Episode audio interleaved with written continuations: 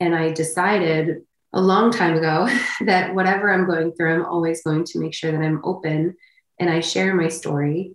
And with that is it can be really scary. It can be very vulnerable, but I think that by sharing, it makes someone else not feel so alone in their journey. And and Brian also shares, my husband Brian, and he's there for people that also go through the same thing. Now we hear from people every single week going through uh, whether a miscarriage or some type of struggle. We feel really good that they feel like they can feel comfortable coming to us and, and confiding in us. Hey everyone, I'm Maria Sansone, and welcome to another edition of Mom to Mom, the podcast. I think you're gonna like this one. I loved this conversation. Well, I love this guest. That's the thing. We go way back, almost 10 years. I consider her a friend now, and I can't wait to introduce you to Katrina Scott. At this point, she kind of almost needs no introduction. She is the co founder of Tone It Up. You know, that online workout community that has grown exponentially. She's also the founder of Live Beautifully, which is a website, a podcast. And I don't know if you saw this in the news, but she is actually the first visibly pregnant Sports Illustrated swimsuit model. And that basically just happened. So, this conversation gets so raw and so personal. So when we sat down for this interview, Katrina was like a couple of weeks away from delivering baby number two. So by the time you're listening to this, she could have a second daughter. Um, but we talk a lot about her journey to baby number two and IVF and infertility. And she and I, unfortunately, both had miscarriages. So we wind up talking about that. And we laughed, we cried, um, we did it all. So Katrina is just so real, so raw, and I think you're just going to love her and this conversation. So here is my interview with Katrina Scott. Hi, how are you? It's so good to see your face. So good to see you again. Thank you for having me. Well, welcome back to Mom to Mom. So much has happened since I saw you last time. I can't even remember how long it's been. So much to congratulate you on. So, first of all, you are about to give birth to about baby number two. So, yeah, congratulations. You look fabulous. Thank you. I actually am feeling under the weather, so I apologize to anyone tuning in that I sound a little crazy, but you know what? Here. I feel like everyone's fighting something right now. It's everybody's under the weather. It's happening. It's the preschool germs too, and you know, yes. it's it's yes. kind of wild right now. So okay, so bring us up to speed. How old is your daughter? So Isabel is three and a half, wow. and she'll actually be four in October, which is amazing, and it's flown by. She's very excited to be a big sister. I love that. That's the same age that my daughter was when my son was born. Oh, really? So three and a half, almost four. And it's been such a blessing because it's such a nice age difference. They play so well together. Mm-hmm. And mm-hmm. my oldest is sort of like, it's far enough apart that she's almost like a little mommy to him. Yeah. She's very patient with him. So hopefully you'll have a similar experience. I love hearing that. Yeah, she's already like playing with her bassinet and like setting things up, which is cute. So you're having a girl. Yes. That's wonderful. Okay. And by the time this airs, she may even be here, which is, you're so, so close. So you seem very calm. yeah. So we were talking about you on the hub today, the other show mm-hmm. that we do here in Boston, because we saw you doing Sports Illustrated. So the first visibly pregnant woman to grace the pages of Sports Illustrated swimsuit edition. Yes. Fully, you know, it's such an amazing moment that I'm honored to be part of and represent. It's one of those things where why haven't we celebrated bumps, you know, everywhere mm-hmm. in the media? But now it's time, and Sports Illustrated is making that move. They're ba- breaking boundaries. When they first called to ask me to be part of the issue, I hadn't told them I was pregnant yet. It was very early, and we went through IVF. And I said, oh, I would love to shoot for the 2022 issue, but I'm pregnant, which is amazing news. Like, thank you so much. Anyway, and they said, no, we still want to shoot. Like, this is this is such a beautiful chapter in a woman's life, and it's still beautiful, of course. Why not? And and I didn't even hesitate. I was I said, okay, let's do a maternity shoot. Good uh, on them. That's wonderful. yeah, they've never hesitated to be the first to make a move like that. And for so long, women were told to hide their bump, and now it's it's saying, no, this is beautiful too, and uh, this this deserves a moment. And then many more moments will come when you're when you're the first to do something. Absolutely. So, what's the feedback been like? Incredible. You know, women. I think that sometimes feel like they either have to hide their bump. We're told, you know, hide your bump and then show your body very quickly post pregnancy, mm. um, bounce back, get into those jeans as quickly as possible. Mm. So it almost celebrates that the bump wasn't even there or something. Or, yeah. you know, telling women, oh, you'll just be just bump. But really, what if you're bump and booty and pregnant everywhere? Yes, people like to say, well, people like to say a lot of things to yeah. pregnant people. I think it's best to just think about it, kind of edit before you say anything. But yes, when you say something well meaning, like you're all baby, I, like none of that hits right. I'm sorry. Just let's not talk about my body at all. Let's just exactly. continue to go about our day. People have been exactly. pregnant since the beginning of time. It's yeah. all good. exactly. So, and I feel pregnant everywhere from my ankles up to my eyes. And so um, I'm not just bump, and that and it's a beautiful thing. I'm so grateful to be in this chapter. So I want to celebrate all of that, and Sports Illustrated definitely celebrated all of that by by capturing it. When you think about when I think about you know seeing like a pregnant person, of course my mind goes to Demi Moore on the cover of Vanity Fair. That was in the early 90s, but I remember what a big splash that was. I mean, people were up in arms about seeing a bare bump on the cover of a magazine. So yeah. I think we've come a long way, but it's actually taken a very long time to get here. It has. It really has. And even being open about talking about fertility mm. and women talking about healthcare and what we how we can be supported and those conversations they're happening now which is amazing and it's i feel like it's just the beginning yeah, and thinking back to the 90s, that it caused an uproar. I have received some comments that are, you know, aren't some things sacred or you don't have to do that. How does your mother feel about this? My mom's like, I'm so proud. so, of course, there's going to be a very small percentage of people that don't want to see a pregnant woman uh, do anything. And, right. Well, and then this isn't for them. So. Not for them. I mean, if I were you, I would frame this and put it on my daughter's wall. I mean, this is something to be extremely proud of. And what a great example for your girls, too.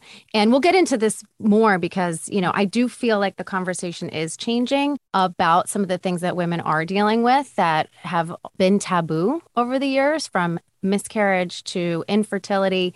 And you have been someone who's been very vocal about all of that and it's thanks to people like you who are out there doing that that I think the needle is moving a little bit. Do you get that yeah. sense? I do. You know, for a long time, women didn't talk about their miscarriages or their fertility struggles. And if they did do IVF, they didn't want to openly talk about it. If you do egg or sperm donation or whatever it is, that's that's taboo as well. And then I actually see it a lot with the partners. So men do not talk about it they don't go to the office and ask their coworker to go to lunch and cry about how they also just lost a child, mm-hmm. um, a baby, or you know wherever the pregnancy was or whatever phase that was. So it's not only amongst women, but it's amongst men and couples and same-sex couples and women on their own, uh, you know, freezing their eggs because they want a family, but they haven't found a partner. There's so many things that women and men and people aren't talking about around fertility. And I decided a long time ago that whatever I'm going through, I'm always going to make sure that I'm open and I share my story. And with that is it can be really scary. It can be very vulnerable, but I think that by sharing, it makes someone else not feel so alone in their journey. And and Brian also shares, my husband Brian, and he's there for people that also go through the same thing. Now we hear from you know people every single week yeah. going through uh, whether a miscarriage or some type of struggle. And so uh, we feel really good that they feel like they can feel comfortable coming to us and yeah um, and confiding in us.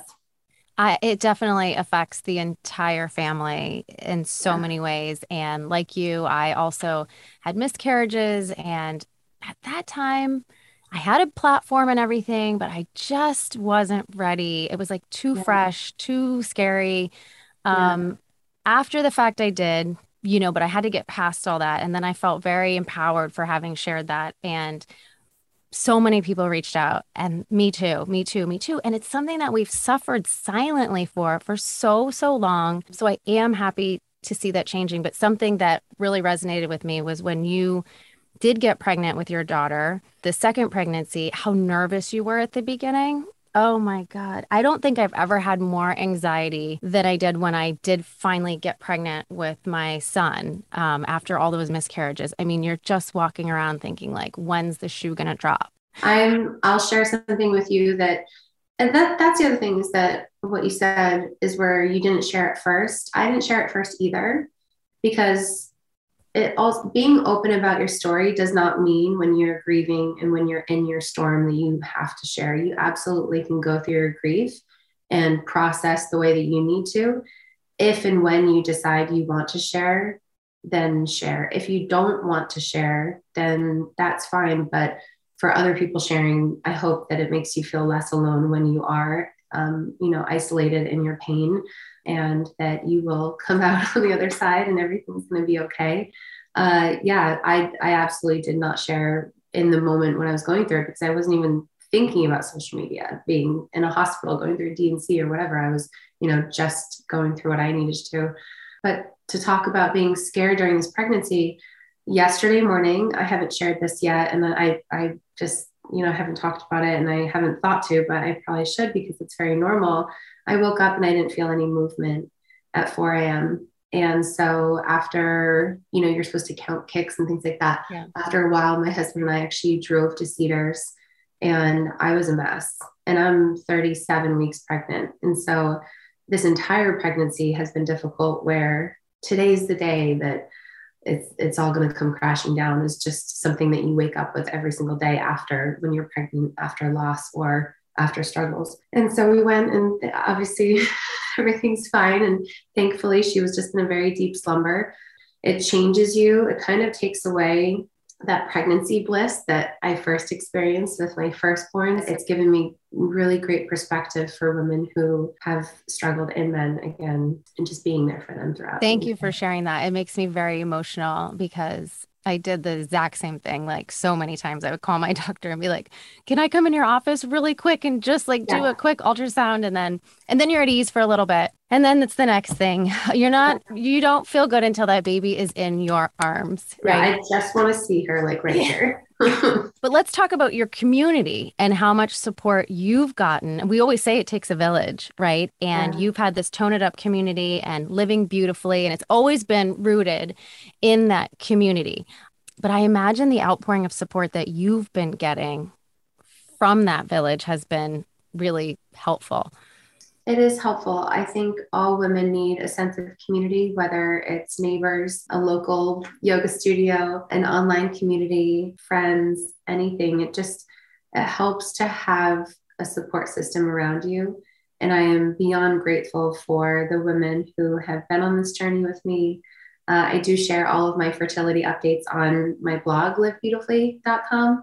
And it's really nice to hear from people. And there are a lot of women and couples that don't share what they're going through, but they reach out and they say, Thank you for sharing because that it's it's not that it makes the journey any easier, but you just know that you're it's not just you and it gives them hope that there's something on the other side. Yes, these rainbow babies give us so mm-hmm. much hope. So I, you have so many people who are in your corner and cheering for you, and we just can't wait to see your family growing and see those first photos of that baby. It's going to be so wonderful. I cannot wait. So what's new in the in the Tone It Up community? Like what's going on? I mean, I remember back in the early days when you used to come on the show and we would work out together, and yeah. that it has blown up to just a crazy empire at this point. So, what's the latest? So the latest is I actually just filmed a couple pregnancy workouts that are coming out in my pregnancy program. So I have a pregnancy program and a post uh, post pregnancy. We also have some incredible nutrition products that are now available at uh, Walmart. And then they're also at Target. And then we have a ton of uh, grocery stores that all of our nutrition products are available. So our plant based, gluten free, uh, non GMO, clean, like very clean ingredients, uh, you know, products. So we have, have literally a pregnancy brain. I can't even talk about it. Being like, ah, we have protein, we have I'm bars. Putting you, you through a lot as you're yeah. preparing to give birth. I give you so much credit for even doing this, but just to make you feel better. Just yesterday, I was having a little like brain fart, and someone said to me, you know, something, and I go, you know what? I I just I have mommy brain. I have like you know, baby brain. And they say, Oh, how, how old's your kid? I said, Five.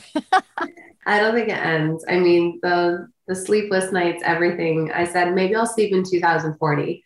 Maybe. That's when, yeah, that's when the kids will be about 18. But then I don't think you sleep when you have 18 year olds either. So no, it uh, just the anxiety and the stress that we feel, it just repurposes, like reshifts yeah, to something exactly. else. And I have friends now who started way earlier and have older kids who are 18, 20.